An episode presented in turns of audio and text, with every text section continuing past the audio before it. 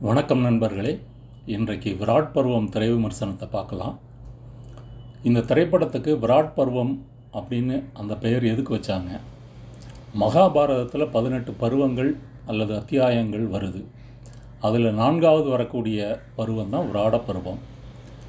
இந்த பருவத்தில் பாண்டவர்கள் பன்னெண்டு வருடம் வனவாசம் முடிச்சுட்டு ஓராண்டு தலைமறைவு வாழ்க்கை வந்து வாழணும். அதுக்காக அவங்க வந்து மத்சய நாட்டின் மன்னர் விராடன் அரண்மனையில் பாண்டவர்கள் ஐந்து பேரும் திரௌபதியும் புனை பெயர்களில் வந்து வாழ்கிறாங்க அப்புறம் அவங்களுக்குள்ள அந்த மன்னரோட மோதல் சண்டை இதெல்லாம் அந்த விராட பருவத்தில் வருது. இதுதான் விராட பருவத்தினுடைய கதை சுருக்கம். இப்போ இதை வைத்துக்கொண்டு இந்த திரைப்படத்தை ஒரு நக்சல் இயக்க பின்னணியில் வந்து இயக்குனர் படமாக எடுத்திருக்கிறாரு. அதாவது நக்சலைட்டுகள் தலைமறைவாக இருந்து கொண்டு போலீஸோட மோதிக்கிட்டு ஓடிக்கிட்டே இருக்கிறாங்க. இந்த பின்னணியில் ஒரு காதல் கதை தான் ஒரு ஆட்பருவம். நக்சல் இயக்கத்தை எடுத்துட்டிங்கன்னா ரெண்டாயிரம் ஆண்டுகளின் முற்பகுதி வரை வடக்கு ஆந்திராவில் அதாவது இன்றைக்கு தெலுங்கானான்னு தனி மாநிலமாக பிரிஞ்சிருக்கு இல்லையா? அதில் வந்து அவங்க வலுவாக இருந்தாங்க அங்கே இருக்கக்கூடிய பல மாவட்டங்களில் நக்சலைட் இயக்கங்கள் வலுவாக இருந்தது. குறிப்பாக அன்றைக்கு வந்து மக்களித்தம் என்ற பெயரில் வந்து அந்த நக்சலைட் குழு இயங்கி வந்தது. அதன் பிறகு அந்த கட்சி பீகாரில் இருக்கக்கூடிய எம்சிசி என்ற ஒரு கட்சியோடு இணைந்து இன்றைக்கு வந்து அது மாவோயிஸ்ட் கட்சி என்று அறியப்படுது. ஆனால் இன்னைக்கு ரெண்டாயிரத்தின் முற்பகுதிக்கு பிறகு அங்கே வந்து நக்சலைட்டுகளுடைய செல்வாக்கு இல்லை அப்படின்னே சொல்லலாம். போலீஸும் பல தோழர்களை போலி என்கவுண்டர்கள் மூலம் கொண்டிருக்கிறது. நிறைய பேரை வந்து பிடிச்சு சிறையில் அடைச்சிருக்காங்க. சிலர் வந்து சரணடைஞ்சிருக்காங்க. மிச்சம் இருக்கிறவங்க தண்டகாரண்யா அதாவது இன்னை இன்னைக்கு இருக்கிற சத்தீஸ்கர் மாநிலத்துக்கு தப்பி ஓடி இருக்கிறாங்க. இன்றைக்கு மாவோயிஸ்ட் கட்சிகள் நக்சலைட்டுகள் என்று சொல்லிக்கொண்டு தண்டகாரண்யாவின் காடுகளில் ஒரு பகுதியில் மட்டும்தான் செயல்பட்டுக்கிட்டு இருக்காங்க. மற்ற குறிப்பாக ஆந்திராவில் அவங்களுடைய செயல்பாடு பெரிதும் முடங்கி போயிருச்சுன்னு சொல்லலாம். இப்போ நம்ம படத்தோட கதைக்கு வந்து போகலாம். ஆயிரத்தி தொள்ளாயிரத்தி தொண்ணூறுகளில் தெலுங்கானாவின் வாரங்கல் மாவட்டத்தில் ஒரு குக்கிராமத்தில் வெண்ணிலா என்ற ஒரு அப்பாவி பெண் வந்து வாழ்கிறாரு அந்த வெண்ணிலாவாக நடிகை சாய் பல்லவி வந்து நடிச்சிருக்காங்க.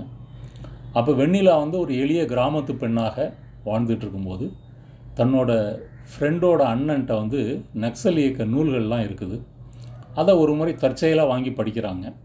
அதில் நக்சலைட் கமாண்டர் ராவண்ணாவனுடைய கவிதைகளை படிக்கிறாங்க. ராவண்ணாவாக யார் நடிச்சிருக்கிறாங்கன்னா ராணா டகுபதி நடிச்சிருக்கிறாரு. அவர் ஒரு கமாண்டர் அப்படின்ற அந்த தோற்றத்திற்கு பொருத்தமாக வாட்ட சாட்டமாக இருக்கிறார் அப்படி நடிச்சிருக்கிறார்.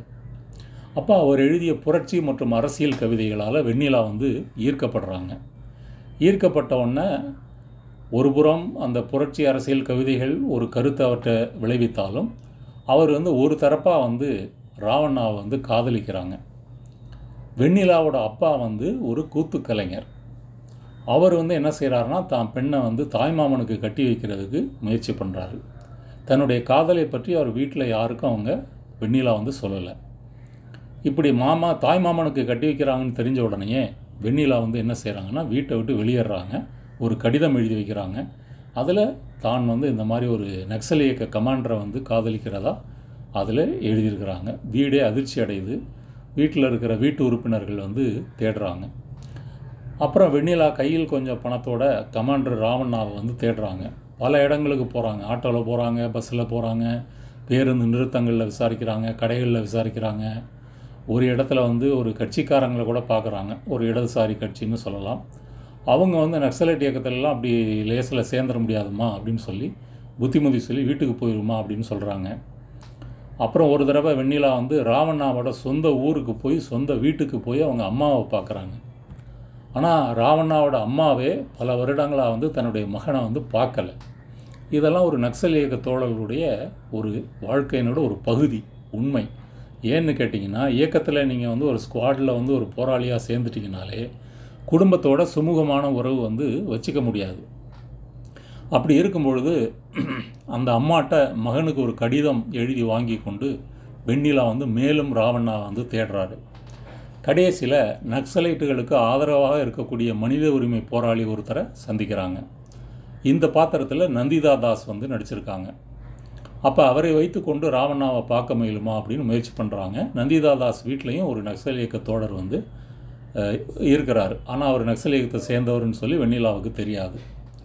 பொதுவாக நக்சல் இயக்கத்தில் யாரும் வந்து போராளியாக அவ்வளோ சீக்கிரம் வந்து சேர முடியாது. அப்படி சேர்த்துக்கவும் மாட்டாங்க. ஏன்னா அவங்க வாழ்க்கையே வந்து போலீஸோட மோதுறது துப்பாக்கி வச்சுருக்கிறது ஸ்குவாடு வாழ்க்கை இரவு நேர பயணம் ஒவ்வொரு நாளும் ஒவ்வொரு இடங்களில் தங்குறது இப்படி பல நெருக்கடிகள் வந்து இருக்குது. அதனால் ஒருத்தரை சேர்க்குறதுன்னா பல சோதித்தறிந்து உறுதிப்படுத்திக்கிட்டு தான் வந்து சேர்ப்பாங்க. அப்போ இதெல்லாம் எடுத்து சொல்லி நந்திதாதாஸ் வந்து வெண்ணிலாவுக்கு புத்திமதி சொல்கிறார் ஆனால் வெண்ணிலா மேலும் மேலும் ராவண்ணா மேலே காதல் வயப்படுறாரே தவிர இதை விட்டுட்டு போகிறதுக்கு வந்து அவங்க தயாராக இல்லை. அப்புறம் இவருடைய உறுதியை புரிந்து கொண்டு அவரை ராவண்ணாவை சந்திக்கிறதுக்கு ஏற்பாடு பண்ணுறாங்க ஒரு வழியாக அவர் ராவண்ணாவை பார்க்குறாரு. ஆனால் பார்த்த முதல் சந்திப்பிலேயே ராவண்ணா என்ன சொல்கிறாருன்னா புரட்சி அப்படின்றது வந்து உயரை பணயம் வைத்து செய்யக்கூடிய ஒரு அரசியல். நானே பல முறை என்னுடைய தோழர்கள் வந்து மரண அலறலை வந்து கேட்டிருக்கிறேன். இந்த காதல் என்பது நடுத்தர வர்க்கத்தினுடைய ஒரு சீர்கேடான பண்பாடு. அதுக்கெல்லாம் இங்கே இடம் இல்லை ஒரு குடும்பம் குழந்தை குட்டின்னு அப்படி வாழ்வதற்கு எங்களுக்கு தேவையும் இல்லை நேரமும் இல்லை. அதனால் நீ உன்னுடைய வீட்டுக்கே போயிரு அப்படின்னு அவரும் புத்திமதி சொல்கிறாரு ஆனால் ஒரு கிராமத்து எளிய பெண்ணிலா பெண் பெண்ணான வெண்ணிலாவுக்கு அது வந்து முதல்ல புரியலை. இறுதியில் தான் அவருக்கு கொஞ்சம் கொஞ்சமாக நக்சல் இயக்கத்தினுடைய அரசியல் வந்து புரியுது. இதற்கிடையில் வந்து ராவண்ணா குழு வெண்ணிலா இருக்கும்பொழுதே போலீஸ் வந்து மோதுது. அப்போ போலீஸனுடைய பிடியிலிருந்து வெண்ணிலா உயிரை பணயம் வச்சு ராவண்ணா குழு வந்து காப்பாற்றுறாரு அதுக்காகவே அவர் வந்து போலீஸால் வந்து கைது செய்யப்பட்டு சித்திரவதை செய்யப்படுறாரு. ஆனால் தனக்கு இவங்களை யாரையும் தெரியாது அப்படின்னு அவர் சொன்னோடனே ராவண்ணா வந்து போலீஸ் கஸ்டடியில் இருக்கிற வெண்ணிலாவை போய் மீட்டெடுத்து கொண்டு வராரு. இப்போ இதில் வந்து வெண்ணிலா வந்து உறுதியாக போலீஸை எதிர்த்து சிறை சித்திரவதையெல்லாம் தாங்கிக்கிட்டாங்கன்ற அர்த்தத்தில் வெண்ணிலாவை அவங்க குழுவில் ஒரு போராளியாக வந்து ஏற்றுக்கிறாங்க ராவண்ணா குழுவில் ஒரு பெண் போராளியாக பிரியாமணியும் இருக்கிறார். அவர் ஒரு மூத்த தோழர். பொதுவாக தமிழ் படங்கள்லேயோ அல்லது இந்திய படங்கள்லேயோ ஒரு ஆணாக இருக்கக்கூடிய காதலன் என்ன செய்வான்னா ஒரு பெண்ணை விரட்டி விரட்டி டார்ச்சர் பண்ணி காதலிப்பான். அதையே ஒரு பெண் வந்து மென்மையாக செய்கிற மாதிரி இந்த படத்தில் வந்து இடம்பெறுது. இது கொஞ்சம் ஒரு யதார்த்தத்துக்கு பொருந்தாத வகையில் இருக்குது. இருந்தாலும் ஒரு அப்பாவி பெண் அப்படி காதலிப்படக்கூடியது வந்து சாதாரணமானது அப்படின்ற ஒரு உணர்வை வந்து இயக்குனர் வந்து நமக்கு தர்றாரு. ஓகே அது பிரச்சனை இல்லை. ரெண்டாவது ஒரு காட்சியில் வந்து மக்களை வந்து ஒடுக்குறாங்க. குறிப்பாக வெண்ணிலாவினுடைய அப்பாலாம் தாக்கப்படுறாரு போலீஸால். அப்போ போலீஸ் வன்முறையை வந்து எதிர்த்து ராவண்ணா குழு வந்து சண்டை போட்டு போலீஸ் வந்து விரட்டுறாங்க. இது வந்து வெண்ணிலா மனசில் வந்து ஒரு பாதிப்பை ஏற்படுத்துது. இது பொதுவாக நக்சல் இயக்கத்தை வந்து ரொமான்டிசைஸ் பண்ணி அப்படி பார்க்குறதுக்கான ஒரு காட்சின்னு சொல்லலாம். அப்படியும் பலர் வந்து ஈர்க்கப்பட்டு நக்சல் இயக்கத்தில் சேர்ந்துருக்காங்கன்றது உண்மைதான். அதனால் இதுவும் ஒரு யதார்த்தம் இல்லை என்று சொல்ல முடியாது. ஆனால் இப்படிப்பட்ட காட்சிகள் ஒரு நக்சல் இயக்கத்தினுடைய ஒரு பன்முக வாழ்க்கை அதனுடைய வளர்ச்சி வீழ்ச்சி அதனுடைய இயக்கம் இதை பற்றி ஆழமாக செல்லாமல் ஒரு அப்பாவி பெண்ணான வெண்ணிலாவின் பார்வையில் மட்டும் ஒரு கவிதை காதல் அப்படின்னு வந்து படம் வந்து பயணிக்குது. இடையில் வந்து இடையில இடையில் அவங்க வந்து நக்சல் குழு வந்து என்ன செய்கிறாங்கன்னா ராவண்ணா குழு போலீஸை வந்து தாக்கிக்கிட்டு தப்பி ஓடிக்கிட்டே இருக்கிறாங்க. ஒரு இடத்துல மக்கள் பிரச்சனைகளுக்காக அவங்க வந்து குரல் கொடுக்குறாங்க. ரேப் பண்ண ஒருத்தனை வந்து கொலை செய்கிறாங்க அப்போ இந்த காட்சியெல்லாம் அதற்குரிய வாத பிரதிவாதங்கள் வழக்கு தண்டனை ஒரு நீதிமன்றம் அப்படின்ற ஒரு அமைப்பில் வந்து எடுக்கப்படலை. அவங்க இன்னார் தான் கற்பழிச்சா உடனே தண்டனை அப்படின்ற முறையில் பல்லுக்கு பல் என்ற முறையில் இது கொடுக்கப்படுது. இப்படியும் நக்சல் இயக்கத்தில் நடந்திருக்குதான்னு கேட்டால் நடந்திருக்குன்றது உண்மைதான். ஆனால் மாவோயிஸ்ட் கட்சியும் சரி அதற்கு முன்னாடி மக்களித்துவ கட்சியாக இருந்தபோதும் சரி அவங்க வந்து கிராமங்களில் மக்கள் நீதிமன்றம் என்று வைத்து மக்கள் மத்தியில் பிரச்சனைகளை பேசி அவர்கள் ஒப்புதலோடு தண்டனை அளித்திருப்பதும் உண்மை. இது இரண்டுமே வந்து நக்சல் இயக்கத்தில் வந்து இருக்குது. இருந்தாலும் மக்கள் இந்த மக்கள் நீதிமன்றத்தை எப்படி ஏற்பாங்க அப்படின்னு சொன்னால் ஆயுதம் தாங்கிய நக்சர்கள் மீதான ஒரு பயமும் அச்சமும் வைத்துக்கொண்டு அதன் மூலம் தான் அவங்க வந்து அதுக்கு கட்டுப்படுவாங்க. ஒரு சுய உணர்வுள்ள சுய புரிதலில் அவங்க வந்து இந்த நீதி விசாரணை முறைகளை ஏற்றுக்கொண்டார்கள் என்று சொல்ல முடியாது. ஏன்னா நக்சல்கள் போயிட்டு போலீஸ் வந்தாலும் போலீஸுடைய விசாரணைக்கு மக்கள் வந்து ஒத்துழைப்பாங்க. இல்லை அரசு ஏற்படுத்தி தரக்கூடிய வசதிகளையும் அவர்கள் ஏற்றுக்கொள்வார்கள். இப்படி வந்து ரெண்டு பக்கமும் வந்து இருக்குது இது வந்து படத்தில் வந்து விரிவாக காட்டப்படலை பரவாயில்ல. இடையில் வந்து போலீஸ் என்ன பண்ணுறாங்கன்னா ராவண்ணா குழுவை எப்படியாவது ஒழிக்கணும். ஒழிப்பதற்கு என்ன செய்கிறது அப்போது வந்து இந்த விராட் பருவம் மாதிரி தலைமறைவாக இருக்கக்கூடிய இந்த குழுவில் ஒரு உளவாளியை நம்ம வந்து அனுப்பணும். அந்த உளவாளியை வைத்துக்கொண்டு ராவண்ணா குழு எங்கே இருக்குது எங்கே போகிறாங்க எங்கே தங்குறாங்க அவங்களுடைய செயல்பாடு என்ன அதை வைத்துக்கொண்டு அவங்கள வந்து சுட்டு கொலை செய்வது. இது வந்து போலீஸுடைய திட்டம். அப்போ இதுக்கு யார் வந்து தோதா இருப்பாங்கன்னு சொன்னால் அவங்க வந்து புதிதாக சேர்ந்த வெண்ணிலா தான் இதுக்கு தோதா இருப்பாங்க அப்படின்னு போலீஸ் வந்து முடிவு பண்ணுது. ஆனால் வெண்ணிலா அப்படிப்பட்ட பெண் இல்லை அப்படின்றது நம்ம இந்த படத்தை இது வரைக்கும் பார்த்தபோதே நமக்கே தெரியுது. இருப்பினும் போலீஸ் வந்து என்ன செய்யுதுன்னா ராவண்ணா குழுவுக்கு அவங்க மேல் கட்சி மேல் கமிட்டி கட்சியோட மேல் கமிட்டி ஒரு கடிதம் அனுப்புனதாக வந்து ஒரு கடிதத்தை அனுப்புகிறாங்க அந்த கடிதத்தில் என்ன இருக்குன்னா கமாண்டர் ராவண்ணா உங்கள் குழுவில் வந்து ஒரு போலீஸ் உளவாளி இருக்கிறாரு. அவர் வந்த பிறகு தான் பல தோழர்கள் வந்து இறந்துருக்கிறாங்க அப்படின்னு அந்த தகவல் வந்து இருக்குது.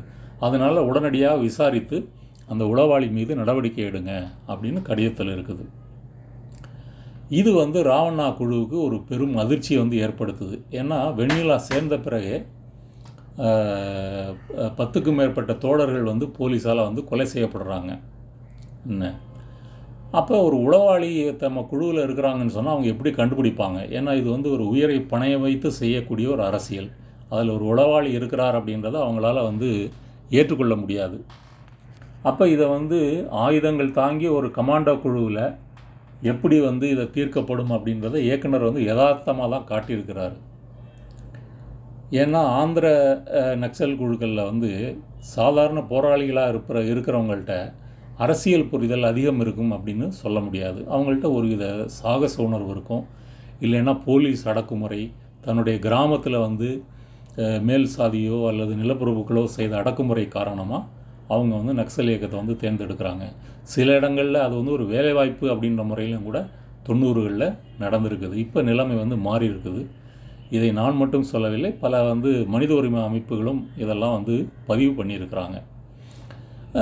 அதனால் என்ன ஆகுதுன்னு கேட்டிங்கன்னா இப்படி ஒரு அரசியல் புரிதல் இல்லாமல் சேர்ந்தவங்க ஒரு ஐந்து வருடம் கழித்து பின்னாடி வந்து நக்சல் வாழ்க்கையை தொடர்ந்து சொந்த வாழ்க்கைக்கு போயிடுவாங்க அல்லது சரணடைஞ்சிருவாங்க. இதுவும் வந்து நாம் நடக்கிறத வந்து பார்க்கலாம். இப்போ ராவண்ணா குழுவுக்கு வந்து பிரச்சனை வருது. யார் வந்து நம்ம குழுவில் வந்து உளவாளியாக இருப்பாங்க? அப்படிங்கும்போது பிரியாமணியும் இன்னொரு தோழரும் வந்து வெண்ணிலாவை வந்து குற்றம் சாட்டுறாங்க. ஏன்னா வெண்ணிலா சேர்ந்த பிறகு தான் போலீஸ் வந்து அதிகம் தங்களை வந்து தாக்குது. போலீஸோட மோதல் வந்து அதிகரிச்சிருக்குது. அதில் பல தோழர்களை வந்து இழந்திருக்கிறோம் அப்படின்னு அவங்க வந்து கருதுகிறாங்க அப்போ இந்த சந்தர்ப்ப சூழலை வைத்து அவர்கள் வெண்ணிலாவை வந்து குற்றவாளியாக கருதுவதற்கு ஒரு முகாந்தரம் இருக்குது. இது அவங்களுடைய நம்பிக்கை. ஆனால் ராவண்ணாவுக்கு ஒரு சின்ன சந்தேகம் இருக்குது வெண்ணிலா இருக்க மாட்டாங்க. ஏன்னா போலீஸ்டருந்து நம்ம குழுவை ஒரு முறை வந்து உயிரை பணையம் வச்சு காப்பாற்றிருக்காங்க அதனால் கைது செய்யப்பட்டிருக்காங்க. இப்படிலாம் அவர் நினைக்கிறாரு. இருந்தாலும் மற்ற தோழர்கள் அதை வலியுறுத்தும் போது ராவண்ணாவும் அதை கேட்டுக்கொள்கிறார். இறுதியில் வந்து என்ன செய்கிறாங்கன்னா வெண்ணிலாவை வந்து கட்டி வச்சு சித்திரவதை செய்கிறாங்க அப்போ சித்திரவதை செய்யும்போது வெண்ணிலா வந்து தான் எந்த குற்றமும் செய்யவில்லை. ராவண்ணாவை காதலிக்கிறேன். அப்புறம் அதை விட காதலை விட இந்த புரட்சிகர அரசியல் வாழ்க்கையை நான் வந்து விரும்புகிறேன் அதுதான் உண்மை அப்படின்னு திரும்ப திரும்ப சொல்கிறாங்க ஆனால் அவர் வந்து கொடுமையாக கடுமையாக தாக்கப்படுறாரு. இதெல்லாம் வந்து ஒரு கம்யூனிஸ்ட் அரசியல் ரீதியாக சரியில்லையே அப்படின்னு சிலர் வந்து நினைக்கலாம். அப்படிலாம் நடக்குமா அப்படின்னு சொல்லி கேட்கலாம்.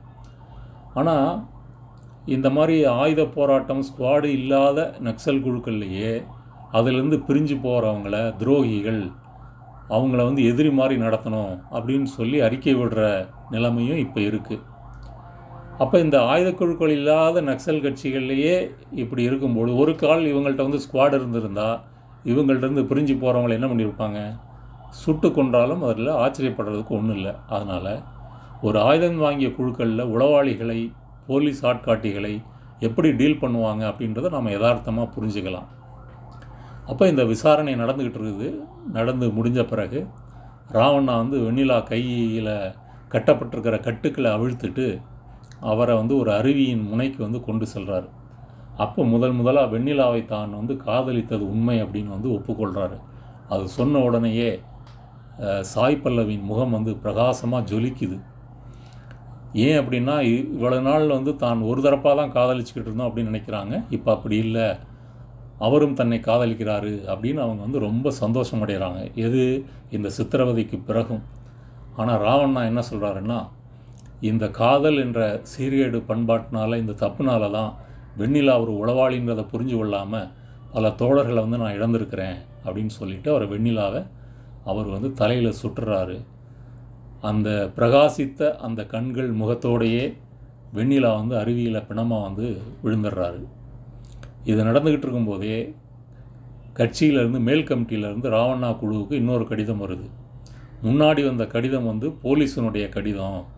உண்மையில் உங்கள் குழுவில் உளவாளின்னு யாரும் இல்லை அப்படின்னு சொல்கிறாங்க இதை வந்து குழுவினர் வந்து ராவண்ணாட்ட சொல்கிறதுக்கு முன்னாடி வெண்ணிலா வாழ்க்கை முடிஞ்சிருது. இது தெரிஞ்ச உடனே ராவண்ணா அருவியில் கீழே போய் இறங்கி அந்த ஓடுகின்ற நதியில் வெண்ணிலாவை வைத்து கொண்டு முத்தம் கொடுத்து கதறி அழுகிறார். ஆனால் காலம் கடந்து விட்டது. இது வந்து ஒரு உண்மை கதை அப்படின்னு இயக்குனர் வந்து சொல்கிறாரு தெலுங்கானா வாரங்கள் பகுதியில் சாரளா என்ற பெண் ஆயிரத்தி தொள்ளாயிரத்தி தொண்ணூற்றி ரெண்டாம் ஆண்டில் தன்னுடைய படிப்பை விட்டுவிட்டு ஒரு நக்சல் குழுவில் போராளியாக சேர்றாங்க. ஒரு மாதம் கழித்து அவங்க மர்மமான முறையில் வந்து நக்சல்களால் கொல்லப்படுறாங்க. இந்த உண்மை கதையை சில புனைவுகளோடு சேர்த்து கொண்டு அந்த அரசியலை சித்தரிக்கும் வண்ணம் இயக்குனர் வந்து இதை எடுத்ததாக சொல்கிறாரு உண்மையிலே இப்படி ஒரு சம்பவம் நமக்கு நடந்துச்சா அப்படின்னு நமக்கு தெரியாது. ஆனால் இப்படி நடப்பதற்கு நிறைய வாய்ப்புகள் இருக்குது அப்படின்றதும் உண்மைதான். படத்தை பொறுத்தவரையும் நக்சல் இயக்கத்தின் மீது அனுதாபமும் விமர்சனமும் இணைந்தே வருது. காட்சிகள்லேயும் வசனங்கள்லேயும் அது வந்து வெளிப்படுது. ஆனால் அது வந்து பல முறை ஒரு எளிமைப்படுத்தப்பட்ட ஒரு பார்வையில் இருக்குதோ அப்படின்னு தோணுது. குறிப்பாக இடதுசாரி அரசியல் தெரிஞ்சவங்களுக்கு இந்த படம் கொஞ்சம் மேலோட்டமாக இருக்குதோ அப்படின்ற மாதிரி தோணலாம். ஆனால் பொதுமக்களுக்கு இந்த படம் கண்டிப்பாக ஒரு ஆழமான உணர்ச்சியை வந்து அளிக்கும். அதில் வந்து இயக்குனர் வெற்றி பெற்றிருக்கிறாரு. அந்த வகையில் படக்குழுவினருக்கு வாழ்த்துக்களை நாம் தெரிவித்துக் கொள்வோம். ஆந்திராவில் நக்சல் இயக்கத்தின் தோற்றம் வளர்ச்சி வீழ்ச்சி அப்படிங்கிறத ஒரு முழுமையான ஆவணப்படம் மாதிரி சொல்ல முடியாது. அதே நேரம் எடுத்துக்கொண்ட கதையில் இயக்குனர் முடிந்த அளவு நக்சல் இயக்க வாழ்வை ஓரளவிற்கு சித்தரித்திருக்கிறார் ஒரு கதையோடு. ஆகவே இந்த படம் ஒரு முக்கியமான படம். இத்திரைப்படத்தை நண்பர்கள் பார்க்கலாம் என்று நான் பரிந்துரைக்கிறேன். நன்றி. மீண்டும் ஒரு பாட்காஸ்ட்டில் சந்திப்போம்.